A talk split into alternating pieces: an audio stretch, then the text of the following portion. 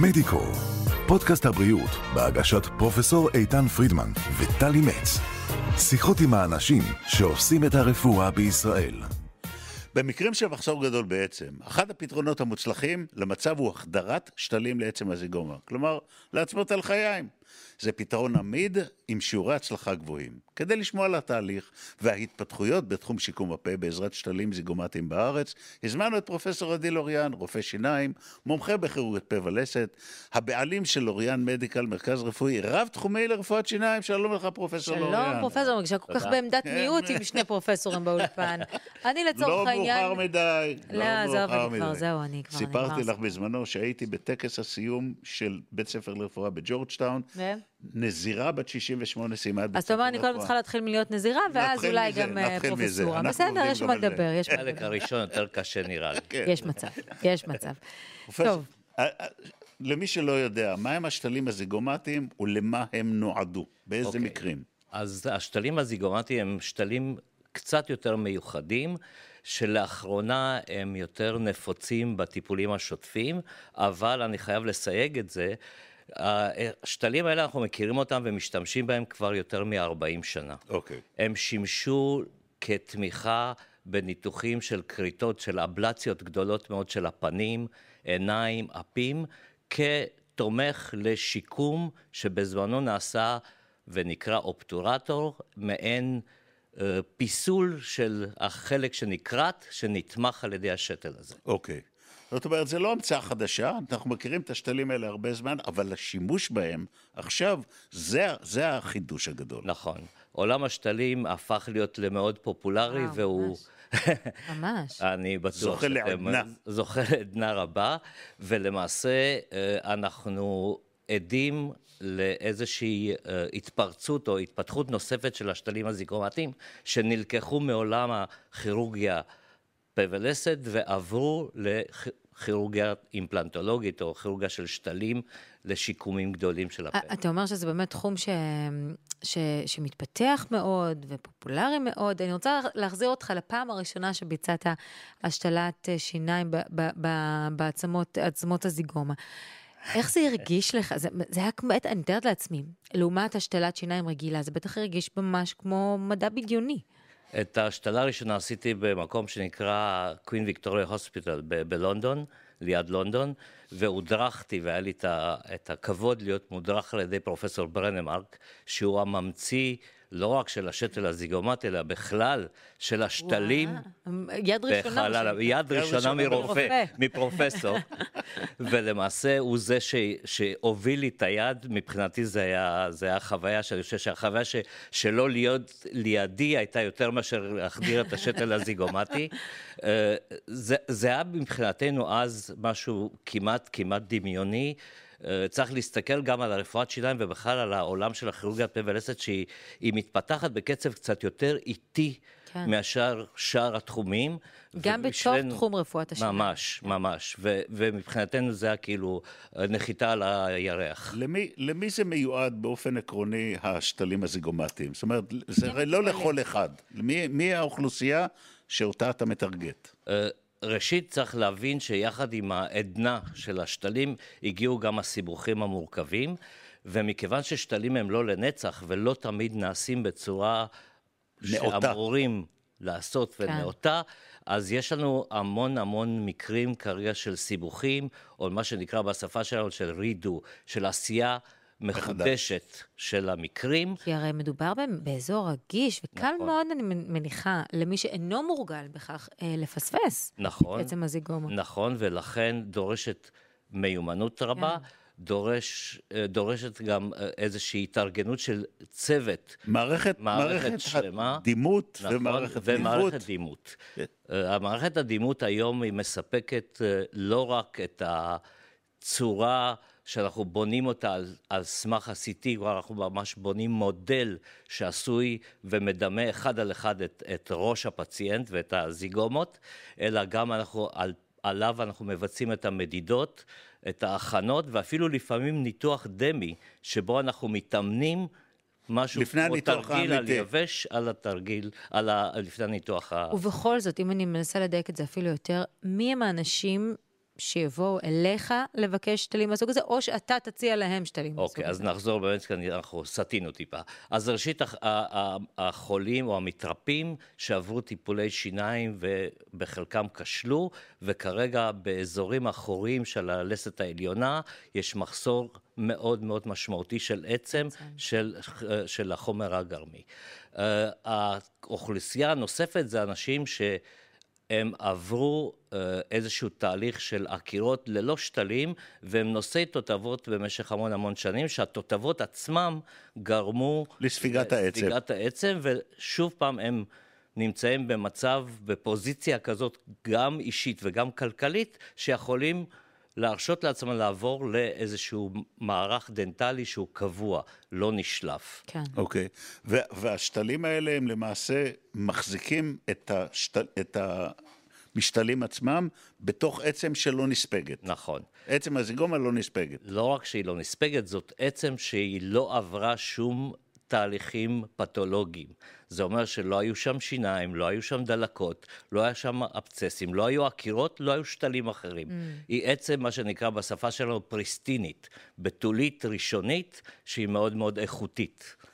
עד, אה, אני מניחה שטכנית מדובר בשתלים מסוג אחר, או שבנויים אחרת, או שעשויים אחרת, זה לא שתלים רגילים. נכון, אז השתלים האלה מצד אחד הם שתלים שהם עשויים מאותו חומר, מטיטניום, mm-hmm.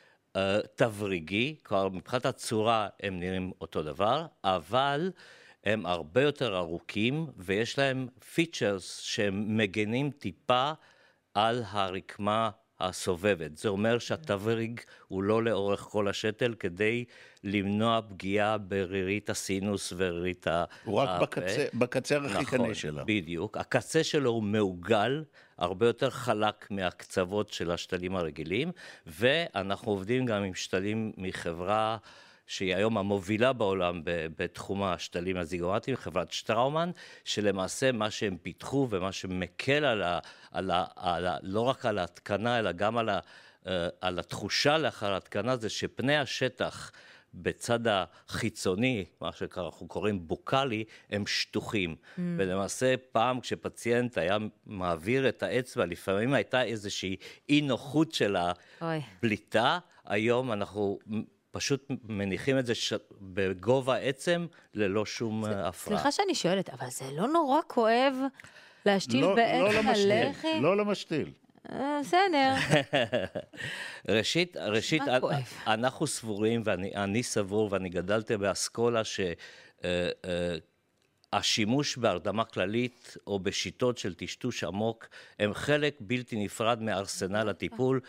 אה, לא צריך לסבול. לא צריך לסבול. נכון. אני סבלתי בתור ילד בטיפולי שיניים. וזה היה, וזה היה נכון. איום ונורא. אני, אני מאוד אמפתי לסבל הזה, ואני חושב ש...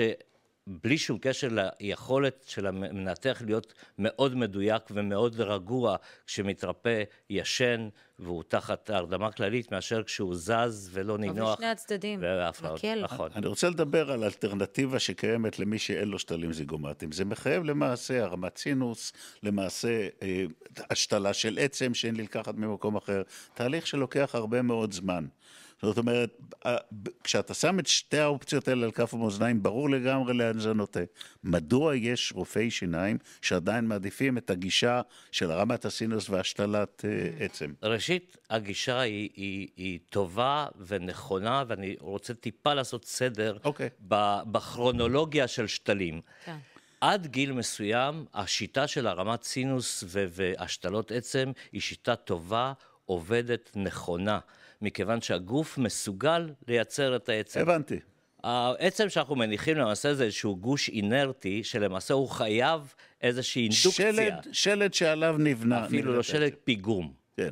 כי חייבים תאים שזה ייבנה, וזה עובד מצוין באנשים שהם מחוסרי עצם עד גיל 40-50. אנחנו רואים, וכל המחקרים, וכל העבודות, וכל המאמרים מצביעים על זה שמעל גיל 50, כמות העצם, כמות התאים הבסיסיים, המזנכימליים, מה שנקרא, הולכת ופוחתת, ולכן לא משנה היכולת של הפציינט והאיכות של העצם, זה פשוט לא קורה. כן. ולכן הזיגומה הופכת להיות אלטרנטיבה מצוינת, היא לא באה להחליף והיא לא באה זה לשנות. רק עניין של התאמת הפציינט ל- בדיוק. לפרוצדורה. התאמת- כמו כל דבר ברפואה, זה הסוד של ההצלחה. אתה יודע, אני חייבת לשאול אותך, מה מבחינתך אה, מוגדר כטיפול טוב, כטיפול מוצלח? האם אדם שהתגבר על הפחד, האם זה אדם ש... שבאמת לא חוזר אליך אחר כך יותר, כי, כי, כי השתלים במקום והכל בסדר, מה, מה הופך את הטיפול הטוב לטיפול מצוין? יכולת לפצח אגוזים, בלי בלי לפצח או אגוזים. לאכול סטייק. או לאכול סטייק. אתה יודע מה הבעייתי? או תפוח עץ. תמר, תפוח לאכול עץ. תמר, שנדבק לשיניים, זה בלתי אפשרי. סוכריית טופי. בבקשה. או, אני חייב, אני חייב להתוודות שאני עוסק בהשתלת שיניים ובמה שנקרא העמסה מיידית, כבר לתת את השיניים במספר ימים, לפחות זמניות קבועות, השתלים כבר יותר מ-25 שנה. אה, אני חייב להודות שבשלוש-ארבע שנים האחרונות, שאני מתרכז יותר בטיפולים, טיפולי הקצה עם הזיגומות, אה, אני כביכול נולדתי מחדש, כי אני מצליח לשנות חיים. זה, זה איזושהי תחושה ש... הייתה לי, כשאולי עבדתי בבתי חולים, באמת הצלתי אנשים בניתוחים אונקולוגיים, אבל זה לא קרה ברוטינה של השתלים. והיום השתלים האלה מעניקים לי את היכולת להפוך איש או אישה, או פציינט אומללים שלא מסוגלים לחייך, שהם הם סובלים ולפעמים אפילו סגורים בבית, אה, לקבל אה, חיים חדשים, פשוט חיים זאת חדשים. אומרת, הפרמטר שלך זה האפקט שיש לניתוח על חיי היומיום של נכון, הפציינט. נכון. אני חושב שזה זה ה... הפרמטר הכי חשוב. אני חושב שהרופא, זה- זה ה- זה האסנס של הרפואה. לגמרי, לגמרי. לה- להצליח לשנות חיים. לגמרי, לגמרי. אה, אנחנו מדברים באמת על, על אמ, משהו שאתה אומר, ממש עד לפני כמה שנים היה נחשב כבאמת אה, משול אה, להגעה לירח. לאן זה הולך קדימה, לדעתך? אני חושב שהצעד הבא, ואנחנו כבר רואים אותו, זה, זה הניסיון לפשט ולעשות את הכל בצורה יותר פשוטה, ומה שנקרא בעגה הכירורגית מינימל אינבייזיב. ככה אנחנו נראה יותר ויותר מכשור או הדמיה שיאפשר... מינימליסטית. מינימליסטיות ויאפשר פחות אה, פתיחת מתלים רחבים, אלא יותר לצמצם, להיות יותר מדויקים, אפילו שתלים עם חיישנים. בקצה, וואו. שיוכלו להגיע וכבר מתפתחים, אה, טכנו, מתפתחות טכנולוגיות כאלה, אבל אני חושב שזה ייקח עוד טיפה זמן, ועדיין ה- האסנס של צוות, של, של, אה, של אה, קבוצת מכלול רופאים שלם, כן. שעובדים ביחד, הוא הסוד להצלחה של אין הטיפולים לזה האלה. תחליף. אני חושבת שאני אחכה לשתלים עם החיישנים. אני חושב אני שאני לא אחכה. לשתלים. לא? לא, לא רוצה. למה? דיברנו על זה קודם. לא רוצה. שתלים. אבל למה לא לעקור את כל השיניים לא ולעשות שתלים, הכל לא. שיהיה פיקס. אה, עזוב, אנחנו צוללים פה לנושאים לא לנו. לא לנו. פרופסור עדי. אוריאן, איזה כיף. שבאת, תודה רבה לך. מדיקו, פודקאסט הבריאות של ישראל, בהגשת פרופסור איתן פרידמן וטלי מצ. עקבו אחרינו בספוטיפיי, אפל פודקאסט, גוגל ויוטיוב.